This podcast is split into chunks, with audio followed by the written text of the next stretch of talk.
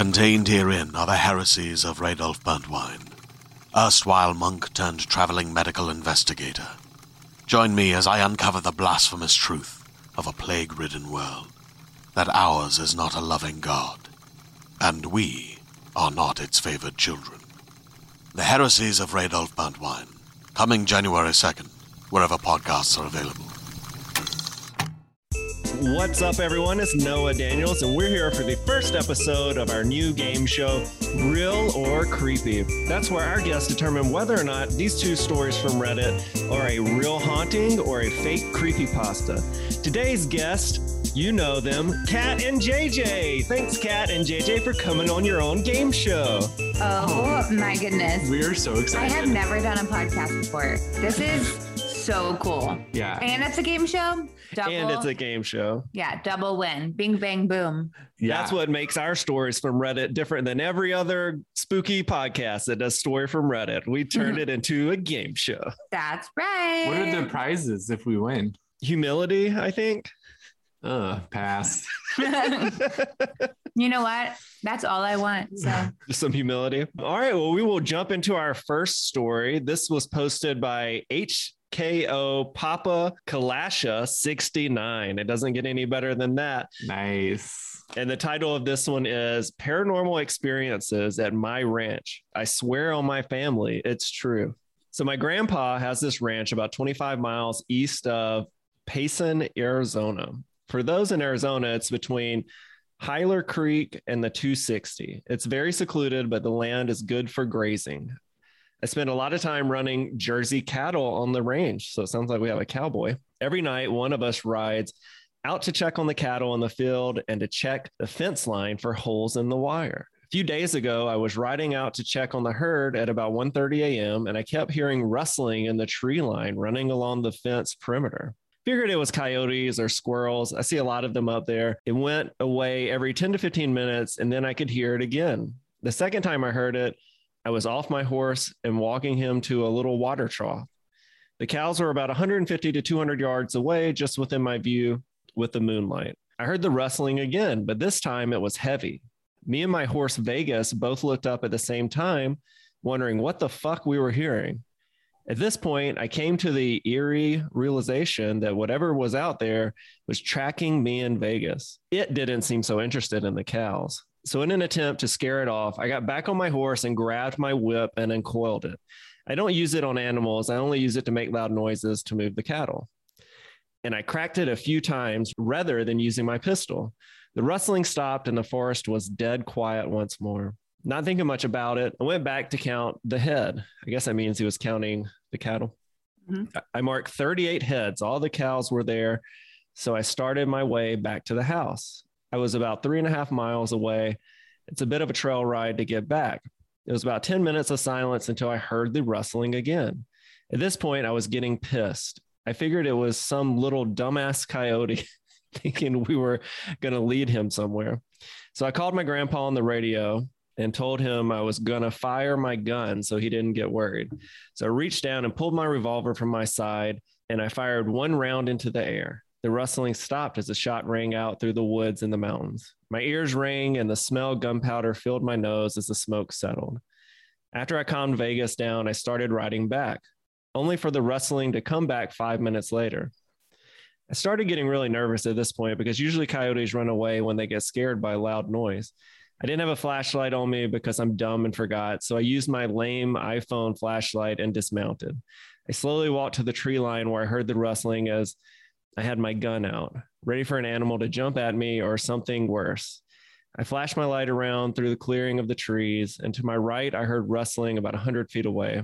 I turned over, and to my surprise and confusion, I saw a black silhouette of a horse run across the trail. I immediately thought, shit, is that one of our horses? Is that somebody else's horse? So I rode over to where I saw the horse shaking with anxiety. I looked and was confused as how a horse even ran out of and into the forest because it was so thick with shrubbery. And when I looked back behind me to start riding back, I stopped frozen in fear as I got the chills.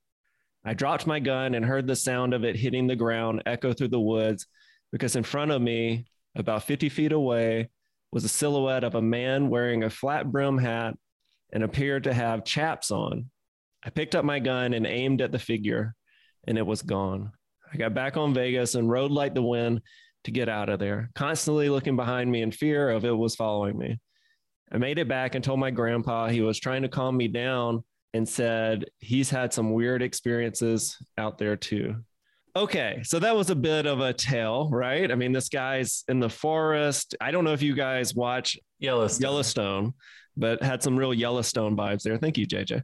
Yeah. Um, but what do you guys think? I mean, it, it was a it was well written. It was a fun journey. Did did it give you spooky vibes? Do you feel like it could be real? Well, just real quick, are we allowed to use our phones during during the story? Asking for someone else that's looking up this place on his phone.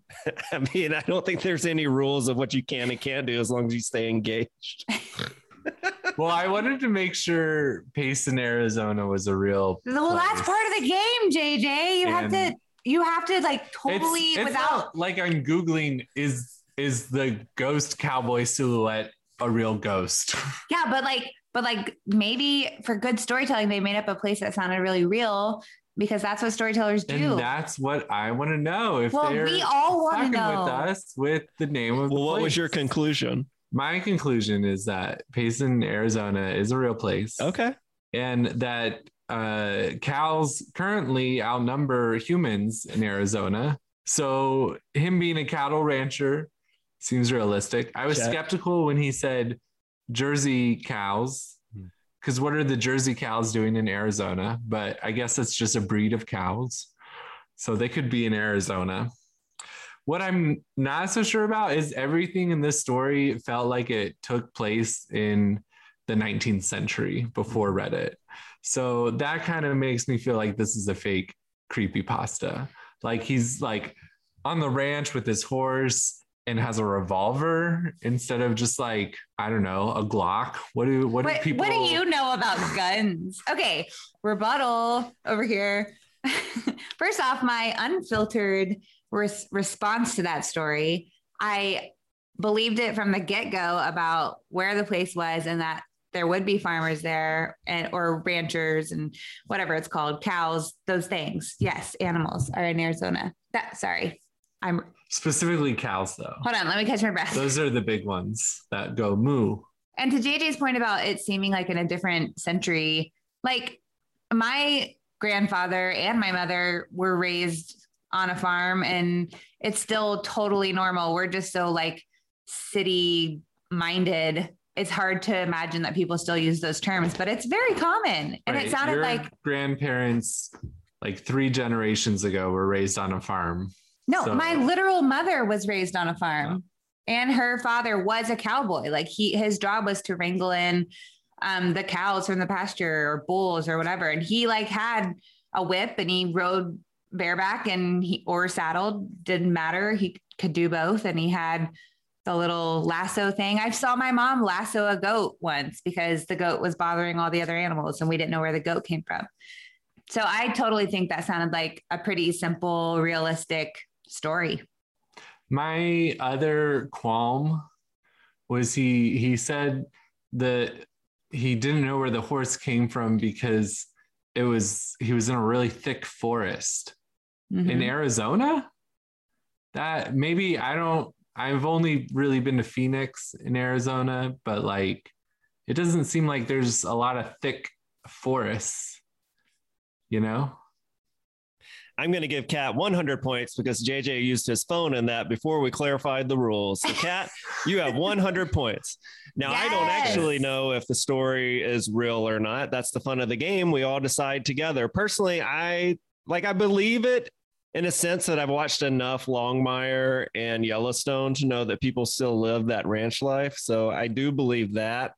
To me, it does feel a little too cinematic that like he had a, a, a wow, wow, you know, like with a ghost, but it's cool. You know, if somebody told us that on our podcast, I'd probably believe it in print. It makes it a little easier for me to like, Yeah. You know what else weirds me out about the story is the minute he sees a human silhouette, he shoots at it. No, he just He did- draws his gun. Right he, did not shoot. gun. He didn't shoot. And a revolver is a common name for a gun these days, still, not just in the ancient times. Mm. But also, if they were trying to like make a creepy pasta story, that's all they got. Like that's the lamest, cr- like trying to make up a creepy story ever. You know what I mean? They, I, they would have been like, and then my horse started like, you know, his eyes went white. You know, I should submit to that. What what exactly do we mean by creepy pasta? Like Yeah, I so vaguely know what it is. That's a that's a good question. So creepy pasta is technically just any scary literature or pictures that people put out on the internet. Um, it could be creepypasta could even technically be real. Ah, But for the name of this game, it works better if it's real or creepy. So it's fake creepypasta is, is our definition of this. gotcha, segment. gotcha, gotcha. okay. That makes sense. And I think that that was a real story that someone was like, this is the Reddit forum where I should post my real experience and see what people think. You know, I like think Kat, that's another hundred points to you be, for being so uh, kind about the game. I think this game is bullshit. All right. On to our second story. Now, this one's a little shorter, um, but I thought it was super interesting, and I feel like we will all enjoy this one. So, this one was submitted on Reddit by Claudia Insights.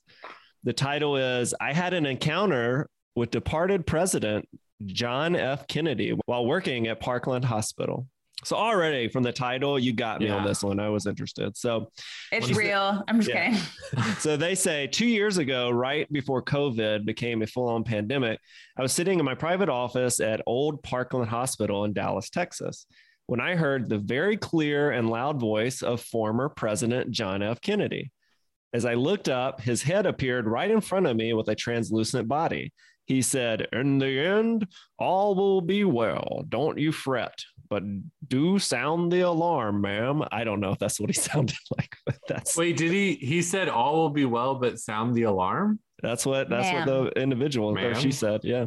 At the time of the apparition, I was analyzing a report of ER patients and worried about the trends I was seeing in relation to this new and relatively unknown coronavirus illness. I sensed that the patients we were seeing trickle into the ER would become a tsunami of patients. President Kennedy gave me the courage to sound the alarm. I sent an email to my VP and several other hospital leaders I told my VP that I had a premonition and communication from my spirit guides that we were underprepared and that this virus would change everything globally. He knew I was a psychic medium, so he altered. For those in the know, after President Kennedy was shot in Dallas by Lee Harvey Oswald, he was taken to Old- Allegedly. he was taken to Old Parkland Hospital, where he subsequently succumbed to his injuries. Turns out my office is less than 20 feet from what would have been the operating room where JFK died. It was converted to part of a conference room and hallway. Today, a small plaque remains. I must have walked past the plaque a hundred times and never paid any attention to it until JFK asked me to walk there. He led me to his plaque. This incident gave me great comfort to know that President Kennedy was still visiting Parkland and trying to help humanity and spirit. This experience gives new meaning to servant spirit. By the way, there have been many reported sightings of him throughout the years. Okay, so this one's a little different than the last story, right? It's a little grandiose, a little big, the kind of thing that floats my boat. So, Kat, um, we started with JJ last time, so let's Mhm. start with you this time. How, how are you feeling about this one? This is a this is a harder one because it just feels very like tropey, you know. His head, his entire like ghost head came to her and it, and then he's been seen before. But at the same time there's so many like weird details about it and you know, I emailed so and so and said I was this and he believed me because they just know me to be a medium. Kind of reminds me of some stories we've heard before. She might really believe that that happened, but am I going to find a way to trick myself into thinking these are all real experiences that people have had? Seems like it. I don't know. It's I'm gonna. I think that there's too too many um, tropes from the actual JFK stuff events. So I'm I'm gonna say creepy pasta. creepy pasta. Creepy pasta. Yeah, I pictured like a bust of his head like floating around, Yes. which is Like- also really fun.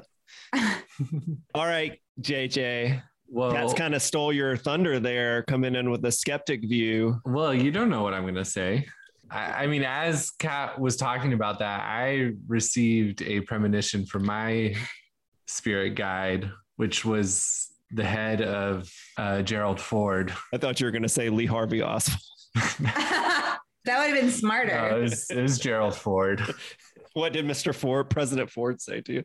Gerald Ford told me that it was it was fake. He said that was a creepy pasta for sure. What really lost me was when she emailed her boss at the hospital and was like, "Oh, we better take this pandemic seriously because uh, JFK told me," and her boss took her seriously. Which Yeah. maybe I don't know. Maybe that's how you get people in Texas to take a pandemic seriously. Is you just tell them that a ghost told you it was a real thing Well, not just any ghost. The ghost of JFK. JFK. Also, I I feel like the way JFK in the story says "ma'am" is like a real Texas thing, and JFK being from Boston, I'm just I just have a hard time picturing the authentic JFK saying "everything will be all right, ma'am." yeah. Uh, which maybe had more to do with your JFK impersonation than with with the story itself, but. I have I no know. idea what JFK sounds like. Can you do? It? Can y'all do one? Ask not what your country can do. That's terrible. I sound more southern than you do. I don't know. Ah, No, but I could do Happy birthday, Mr. President. Oh, Marilyn, not in front of Jackie. Ew. uh, Way to ruin it. All right, so that's two. Happy birthday to you.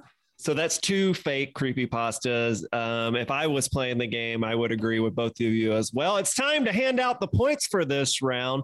JJ, you or I'm sorry, Kat, you are awarded one point. JJ, you are awarded 199 points. That means Kat wins by two points. Wait, does that you give already me won. that? But I only got a hundred. You got 200 No. points last round. Oh my! Woo! Wow. good good game. JJ, you don't look as impressed. I'm just happy I got 100 points. JJ, no, it's, 199 points. JJ, it's not about who wins, it's about how you play the game. And it's about who wins. I won the ultimate prize, which was a real haunting experience because Gerald Ford came to me during the game. He, we did learn that he is your spirit guide. Yeah. So, audience, if you want to play along at home, make sure you email us at realhauntingspodcast at, at gmail.com and let us know which story you believe is a real haunting or a fake creepy pasta. Till next time, I'm Noah Daniels. I'm JJ. And I'm Kat.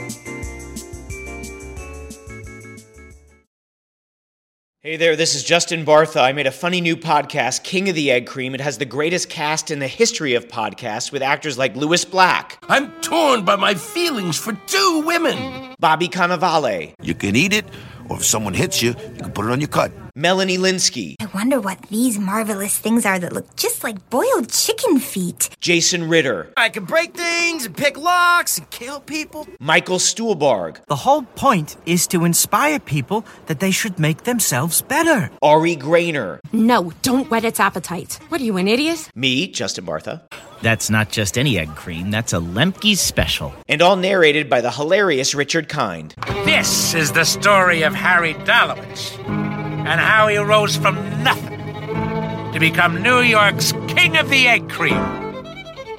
So if you like funny true stories, come listen to King of the Egg Cream, available wherever you get your podcasts.